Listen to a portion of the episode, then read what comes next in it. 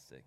I started a message this morning, which I'm going to continue tonight, called a community changing church. If you have your Bibles, please turn with me to Nehemiah and chapter 2. Nehemiah and chapter 2. And um, I'm going to refer to this chapter. I'm not going to read it all. It's, it's a fairly well known part of the Bible. And just to recap for those who, who is here this morning? Okay, the rest was snoring. Okay, get that. Um,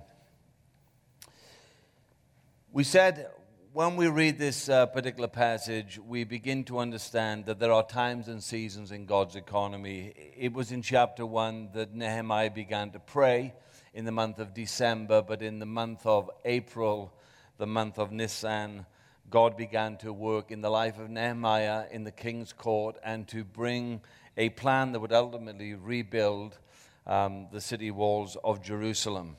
And we, we began to see that sometimes things don't go as we want, but that doesn't mean they're out of control. It means that God's in control. And what it sometimes means is that God doesn't work to our agenda, to our deadlines, but He has a plan and He executes the plan. And prayer is the thing that fuels the plan to go forward. The second thing we said was this that there are ways and means in God's economy.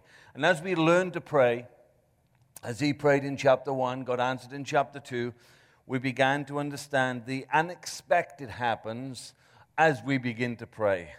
And I talked about the, the um, incident that I had at work when I used to have a proper job. Then we talked about, um, as we pray, the unbelievable can happen. And thirdly, as we begin to pray, the unplanned can happen. And so prayer and supernatural intervention are absolutely intrinsically bound together. I want to carry on with this same thought of how we become community changing people and how we become a, change, a community changing church so that there's a God in heaven will be felt, touched, and uh, communicated to wherever we live in the part of the community that God has placed us. And so the third thing I, I want to say this morning is this, is faith and ca- there's faith and careful planning in God's economy. Now that may sound strange to some of you faith and careful planning. How do those two possibly go together? So look at verse 5 in this passage. He's appeared before the king, and the king says, How can I help you? He says, I replied, If it pleases the king, and if you are pleased with me, your servant, send me to Judah to rebuild the city where my ancestors are buried. So there are some things that Nehemiah had done to gain the favor of the ruler on the king. He got favor from the king because he had learned to, he had learned to serve the king well.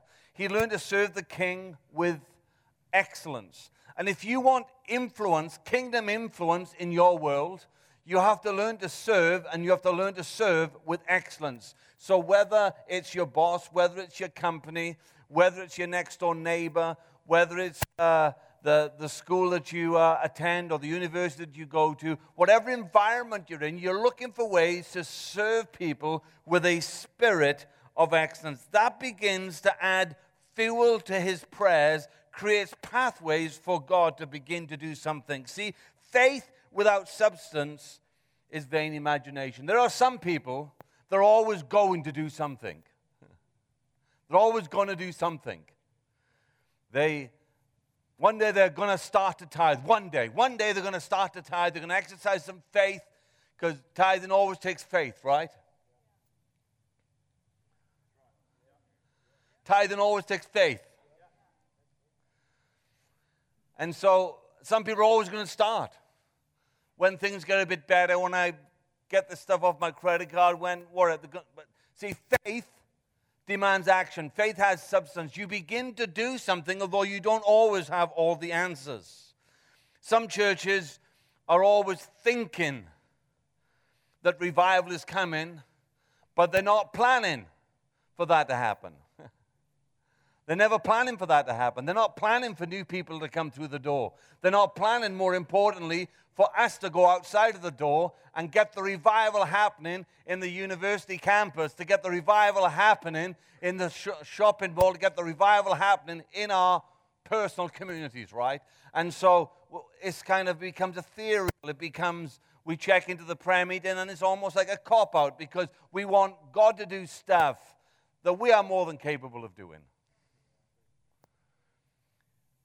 So, Romans chapter 2 and verse 4 says this it's the goodness of God. It's the goodness of God leads people to repentance. And so we, we're all the time strategizing, we're all the time planning, we're all the time plotting. How do we make Jesus irresistible to people? It's a game. You wake up in the morning and you say, Jesus, who are we going to trick today? And how are we going to do that? We're not going que sera, sera, whatever will be, will be. No, no, no. We're on a mission. We're on a mission. We have a plan. We don't know all the details. We're on a plan. We have some intentionality. How are we going to do that? And so in Hebrews 11 and verse 1, it says this faith is the confidence that what we hope for will actually happen. It will actually happen. It's not, well, I'm going to pray and cross my fingers, cross my legs, and hope for the best. No, no, no, no. Faith has substance. In fact, the root word there is title deed. Faith gives you a title deed. Faith gives you an internal legal document that says, this is going to happen. I don't care how bad it looks. I don't care how ugly it is. I don't care how difficult it seems. I've got, I've got the title deed. I've got the legal agreement on the inside of my world that tells me it's going to be all right. Can I ask you, what is the title deed that you have for your life? Are you just drifting through? Hopefully, it's going to be okay.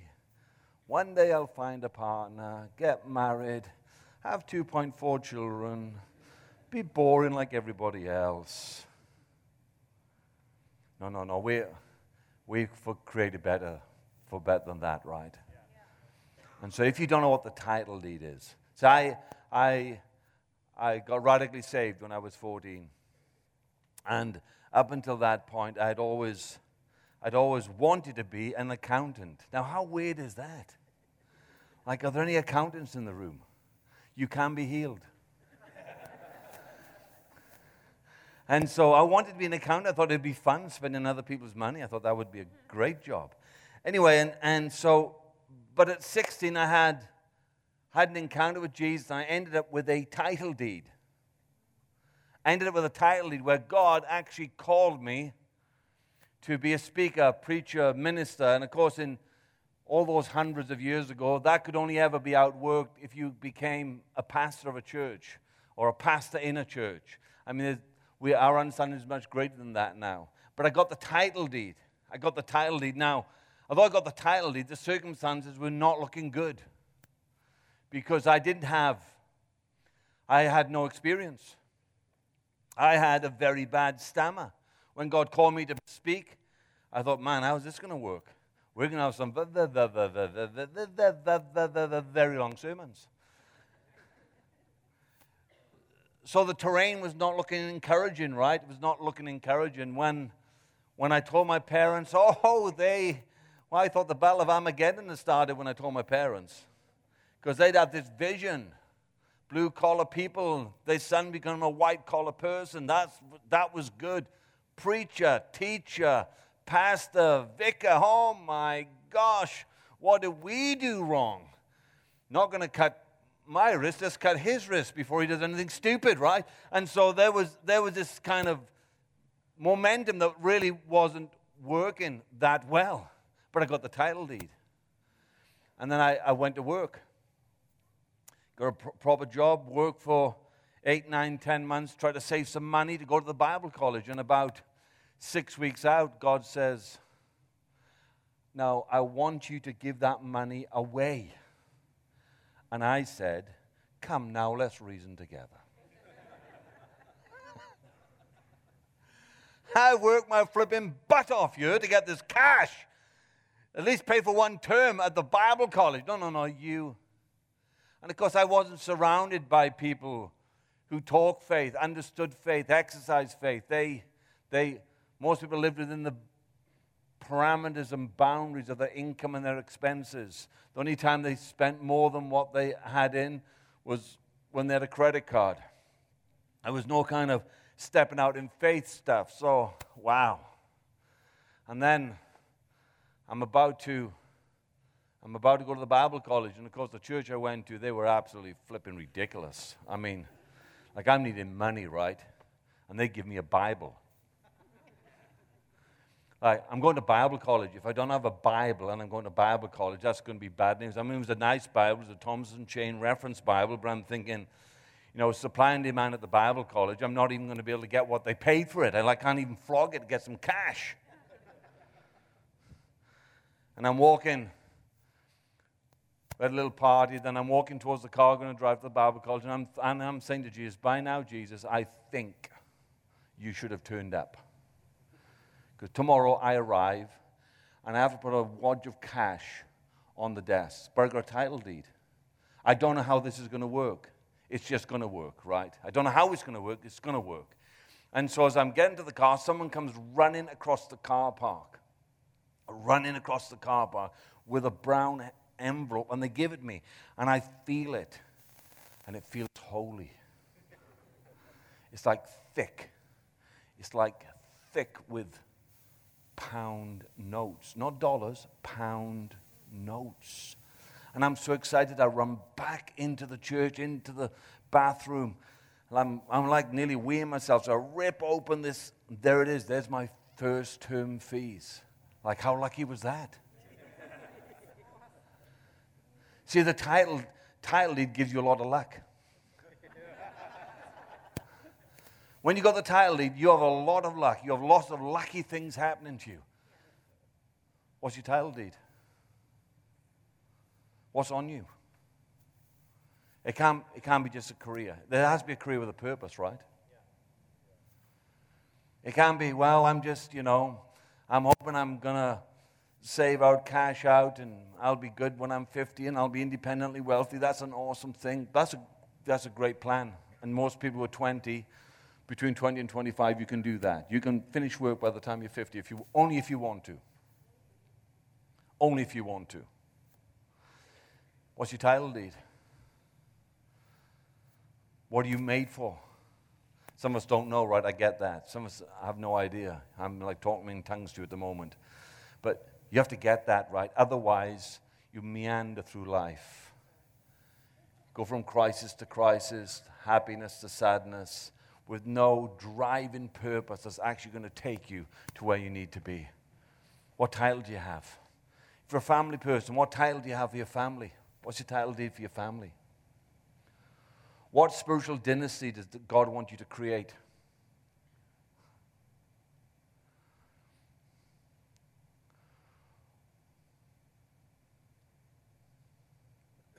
What are your, what are your grandchildren, grandchildren going to look like? What are they going to pursue? What's the 100 year plan for your family? 100 year plan? Just want a bloke to get married, a 100 year plan. No, no, no, we think too short, right? We get the title deed. We get the title deed. And so we had, we had said in our family unit, we, there are things that are really important to us as a family as we began to excavate our value system. We began to live out a missional statement for our, us as a family. And there are several things that are important for us as a family. One is hospitality. So we have lots of people stay in our house, not this Christmas or Christmas before, but between Christmas and the New Year, we had 17 people come and stay with us. Hallelujah, not all together. But we, this is what we've discovered. If you get people to stay two nights and three days, you can really mess up their lives. You can so wreck them forever that you'll never do that over a coffee. Get them to stay and live with you, see how you live, and absolutely pummel them with truth and kindness and goodness and mercy, and ask the Holy Ghost to turn up. You can wreck them for goodness forever. So, hospitality is a good thing, right? So, we love hospitality. But we've also discovered this that hospitality costs you. I mean, if you have people around for a meal, you normally buy slightly better food, right? You take a little longer preparing the food. When we were having lots of people come, we had a, taste, had a vision cast for our children. Someone's going to sleep in your bed tonight. You what? Yeah, someone's going to sleep in your bed tonight.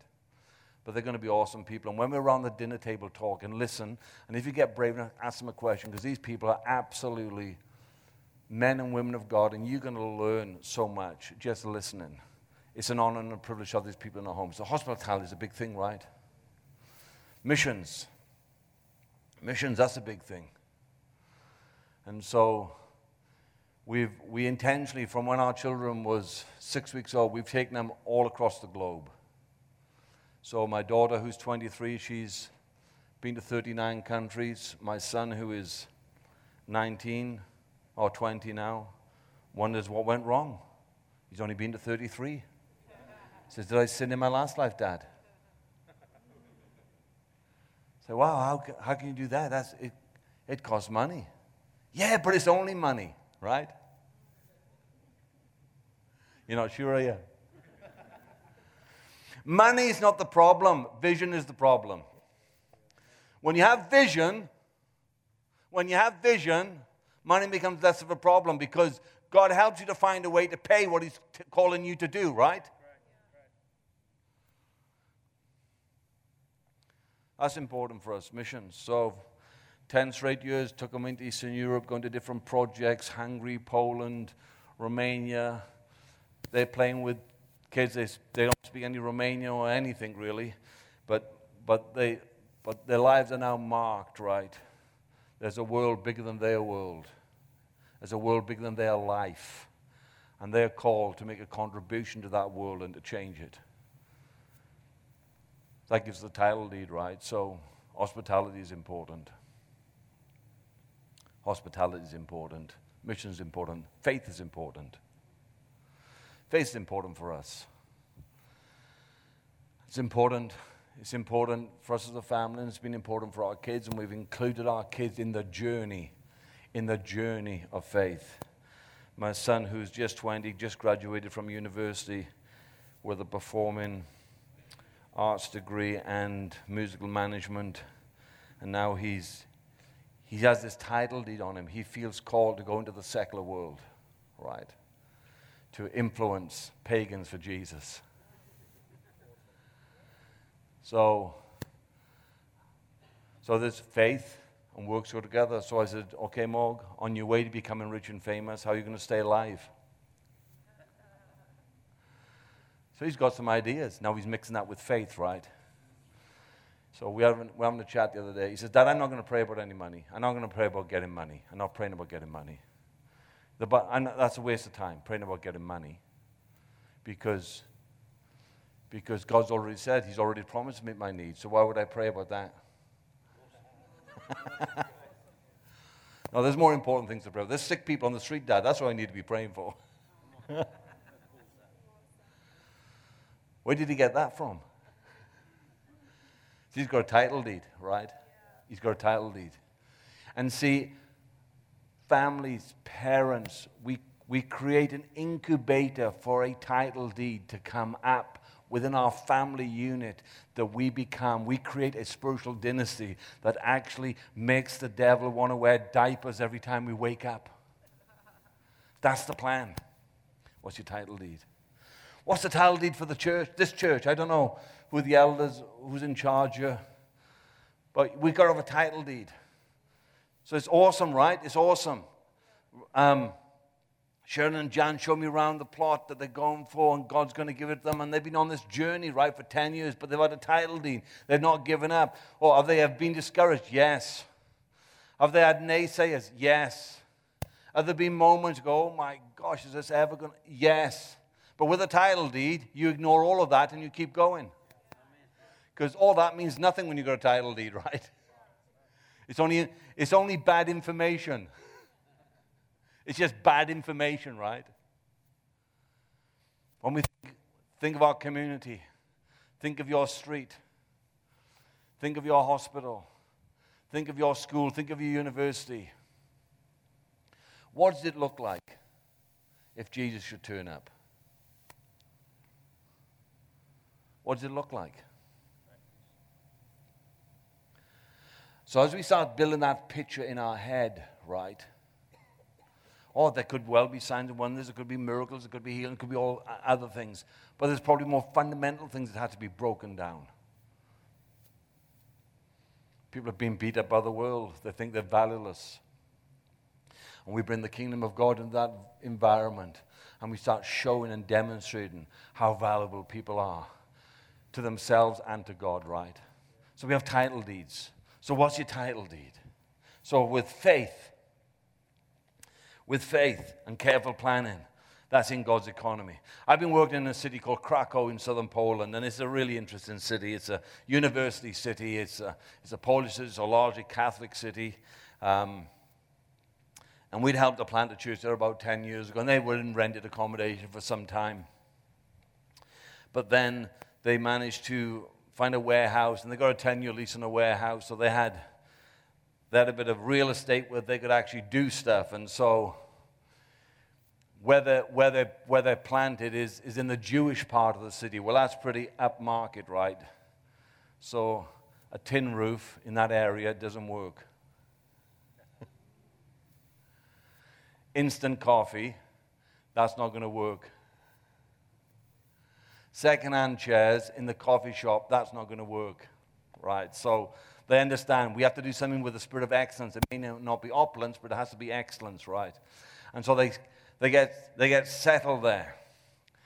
And then they hear that the city is, is um, outsourcing some of their social activities. One of the social activities they want to outsource is uh, care for the elderly people. They want to start seven centers right across the city that will care for elderly people 30 hours a week, get them out their apartments, get them connecting socially, give them a quality of life. And so the pastor there reads the, reads the pro forma and he realizes they can't do this because if you're going to apply for the, if you're going to apply for the uh, project that you have to be within 400 meters of a park.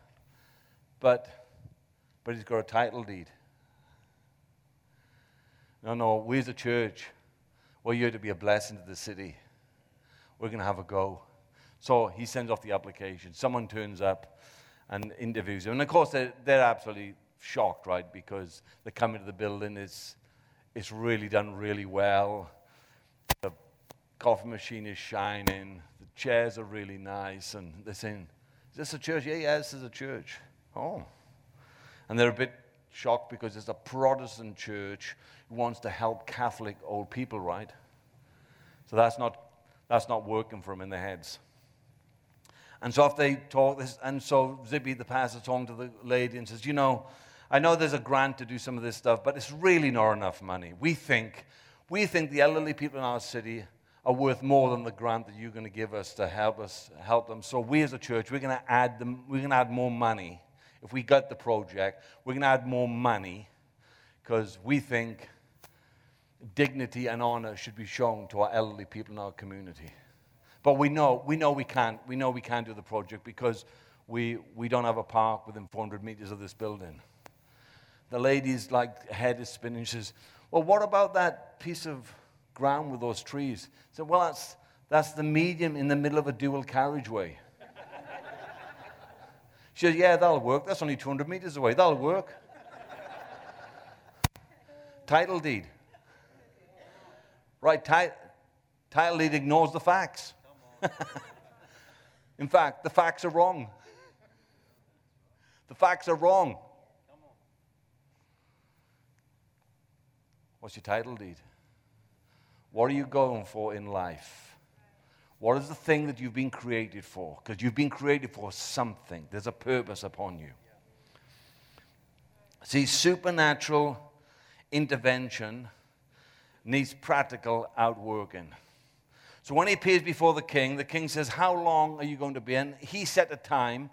He put a limit on himself. He didn't put a limit on God, right? Oftentimes we want to put a limit on God. God, you have to turn it by Thursday. You have to turn it by Friday. I need $5,000 by X, okay?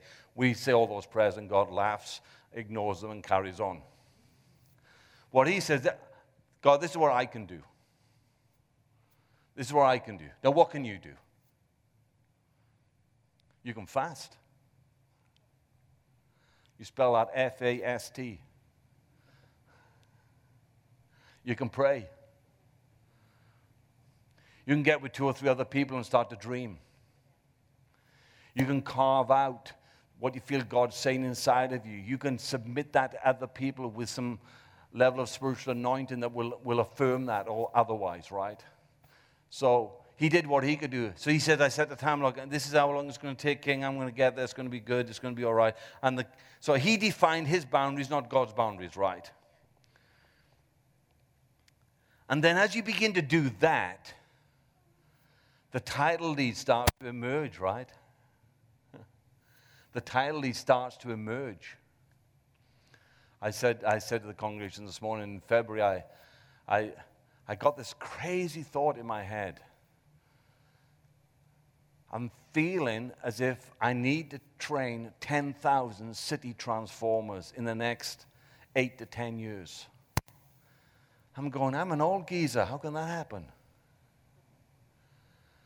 How can that happen?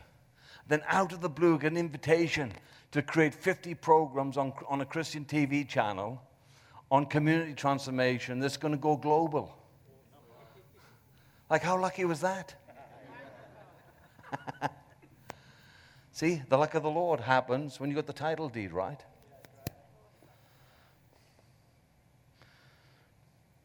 We have some friends in Vienna, and Austria is, a, is quite.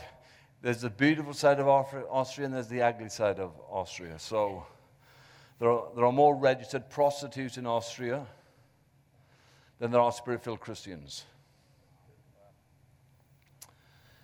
There's an unbelievable fascination with the occult. There's, there's probably 10 times more witches than there are pastors in Austria. And the level of occult activity is very strong. And in Vienna, they have four occult shows a year, and there's a real big one in November. In excess of 15,000 people go to this one show. And the church in Austria, or my friend's church in Austria, Life Church Austria, when that week occult thing was on, they, they always call a week of prayer and fasting, binding the demons, asking Jesus to do something. And that went on for eight or nine years, and nothing happened. And so they said, need another plan. So they decided this is the plan. We're going to go in and have a stand in the occult show. And we can have the biggest stand. We can have a side by side stand, which is about as big as this front of the stage here. It was outstanding. Vienna Life Church. It was huge, right? It like made everybody look like nothing. And then they had three chairs in front of the stand and a big sign. And this sign was, um, the sign over this chair was, only stand here if you have incurable diseases that you want to be healed. This sign here you want to know something about your prophetic future? This is your cue. I can't remember what the third one was. Well, on either side of this is, you know, there's someone selling, you know, these glass balls and wherever, and someone doing tarot cards of you. And, and they were going bankrupt because all the lines were in these three chairs, right? While all this is going on, there's a camera crew there from one of these niche Austrian current affairs type program, and they're going around. They see this big stand and they go, This is a bit weird. Church in the middle of all this. This is weird. Who's in charge here? So Johnny, the the pastor says, Oh, I'm in charge. He says, I didn't think you people believed in all this stuff. He says, Oh, yeah, yeah we, we absolutely believe in this stuff, but we think we've got better stuff than they've got. so, really? Says, Well, can we. Um... So, do you have a church? Yeah, we have a church. He says, Well, can we come to your church? Oh, and he's thinking, Oh my gosh, they're going to come, film, make us look weird. It's going to be audible. Inside, he says, Jesus says, Let them come. Let them come. So they agree a time and they come to the church. And it's, it's, it's, a fairly young church, it's vibrant, it's in a really cool, really cool building that they're in, real yeah. Anyway, so they come and, and you know, the music is unbelievable because 17 people in the band, most of them professional musicians from a number of the um, professional orchestras in Vienna. So the quality of the music is absolutely mind blowing, right? And 70% of the people under 30. And they said, Look, we're only going to be here 10 minutes. So they set up and they, and, and their eyes are popping out of their heads because they, it's not working for them because they think in church, stained glass windows, death and dead, boring, go to sleep, pinch yourselves, keep awake. And it's all this energy's coming up. And, and Gianni, who's, who's actually a Sicilian, but um, speaks in perfect German, he's preaching. He's, he's, he's funny, very dynamic. So they're filming the whole thing. They're not going anywhere. They should have only been there 10 minutes. They're there for the whole thing, right? Hour, hour and 20 minutes. And then at the end of the service, it's okay, if people want prayer, just, just come forward and we, we pray for you. And so people go forward for prayer. And then the camera comes down on people being prayed for, right? Oh my gosh. And then the producer says to Gianni, You know, I got a bit of a problem. I said, What's that? I said, well, I've been trying to give up smoking. I've been trying to give up smoking for a long time. I've done yin yang, I've had patches, I've had injection, whatever. Like, I don't believe in all this hokey pokey stuff that you people believe in, but obviously you do. Like, is there anybody, anybody here that could say a prayer for me? He says, Oh, yeah, yeah, we, we, pray, we can say a prayer for you. So it's Hans, come over here. No, Hans is 18. He's been saved about three weeks. They're great, those people, right? So he prays for this producer lady. Of course, he's not got the language of Zion yet, so there's a few swear words in his prayer, but it's all good. God understands, right? It's all really good, you know. And he said, Okay, thank you very much. So we'll be in touch. When we do the final cut, we'll be in touch. So three or four months later, they ring up the church. Says, okay, we want to do the final touch. We just need to top and tail a few things. So the night we were there, people were saying they were healed of this and that. Do you have any verification of that? Like, do you have like doctors signing off on that or no, no, we don't, well, we don't do that kind of stuff. If people are well, they're well, and if they're not, we pray for them again, right? That's how it works here. Oh, she says, that's really bad. She says, why is that? She says, well, I'm going to have to be the specimen. I said, what do you mean? She says, well, after that guy was swearing at me, I haven't had a cigarette for four months. I'm absolutely set free. Like, how lucky was that? how lucky was that? I swear an 18 year old new convert healing somebody in the name of Jesus shouldn't be allowed. What can you do? You see, we sometimes have to do something. The supernatural intervention needs a practical outworking.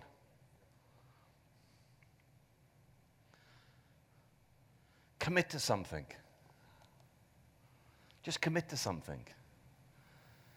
So I'll go back to my son. Him and his mates, they, they committed to praying for at least two people on the street once a week. So I said, How's that going, mate? He says, Oh, no. He said, It's all right. Dad, I was in Tesco's the other day. That's like countdown for you. And he says, uh, The guy at the till, he, he, oh, he was complaining he got a bad back. And so Mark says, Oh, mate, I'm a follower of Jesus. Let me just, let me just pray for you. So, oh, go on then. He says, Go on. So he prayed for him. The guy goes, What happened? He says, What did happen? He says, All the pain left my body. He says, That's Jesus. He says, Mate, that's Jesus. Look, I know you got a line. I'm going to catch up with you next week. So they, they've made a covenant, right? So then he says he was in the high street in Ealing in London and he sees this lady hobbling along. And he says, Mom, I can see you're in a lot of pain. Is, um, I'm a follower of Jesus. Do you mind if I pray, pray for you? She says, I am in a lot of pain and it's none, none of your business. No, clear off. That one didn't work, right? I said, How do you feel about that, Morg? He says, The woman rejected the healing power of Jesus. How ridiculous is that? So he didn't have a bad self image about that. He's just sorry for the woman, right? Will you do something? Will you do something? Will you make a covenant with two or three people? You say, okay, I'm going to share my faith at least three times a week. I'm going to do that three times a week. Make a covenant with somebody. See, let's, can we put faith into action? Can we, can we tie two things together? Because the supernatural intervention needs practical outworking. The last thing is this, and we'll be out here by nine o'clock. There's always obstacles and opposition in God's economy. It doesn't always flow easy. And some people think when it gets hard, well, it's obviously God doesn't want me to do it. No, no, the devil doesn't want you to do it. and here in the passage, we had, we had enemies. We had enemies without. Sanballat the Horonite, he was a Moabite, and he was strongly antagonistic, right? Strongly antagonistic. And sometimes, sometimes you have people in power that they're antagonistic. They shut you down. What do we do? Do we curse them? No, no, no, we bless them. Because they don't know what they're doing, right? Because the irresistible kindness of God is just going to zap them so much. So we bless them, right? Then there's this other group, Tobiah.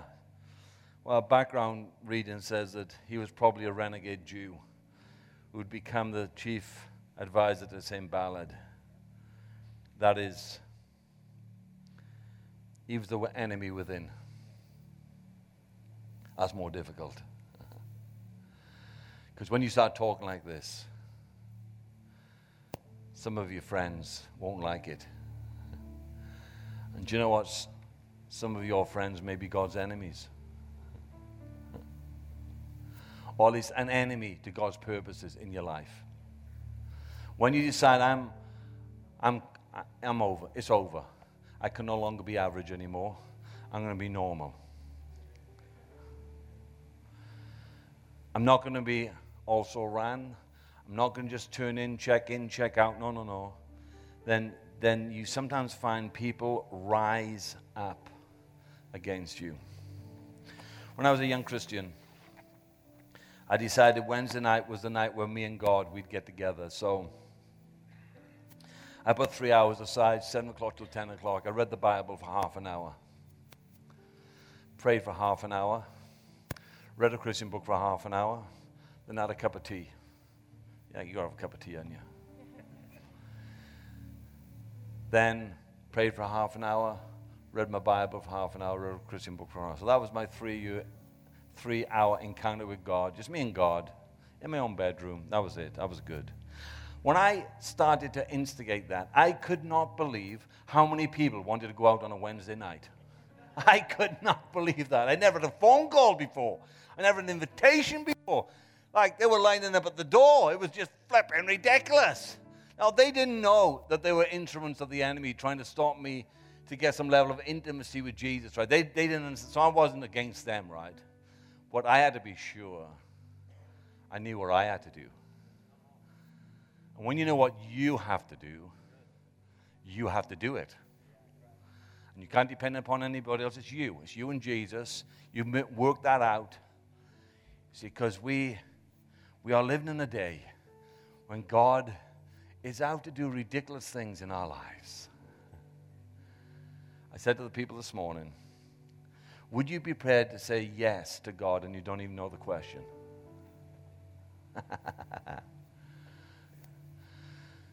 You say yes. Three years ago, we discovered in one of our communities that we were working in, that it was so poor, the parents couldn't afford nappies for the children, right? Couldn't afford nappies for the children. And so in that community, mum and dad and six or eight children all sleep on the same bed.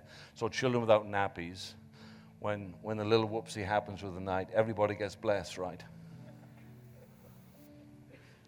And you understand the health issues with all of that, right? And when I heard that, I was so flipping gutted. I said, We're going to fix that. Well, at that time, it was the lowest season we'd had for income in our organization. The lowest season. I said, No, no, we're going to fix that.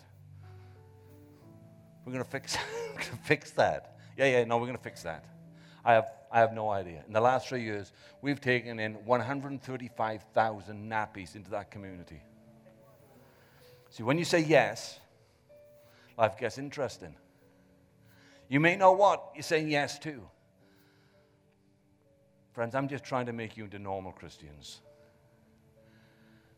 Some of us have become way too Christian to be helpful. No, no, we, we designed for something better.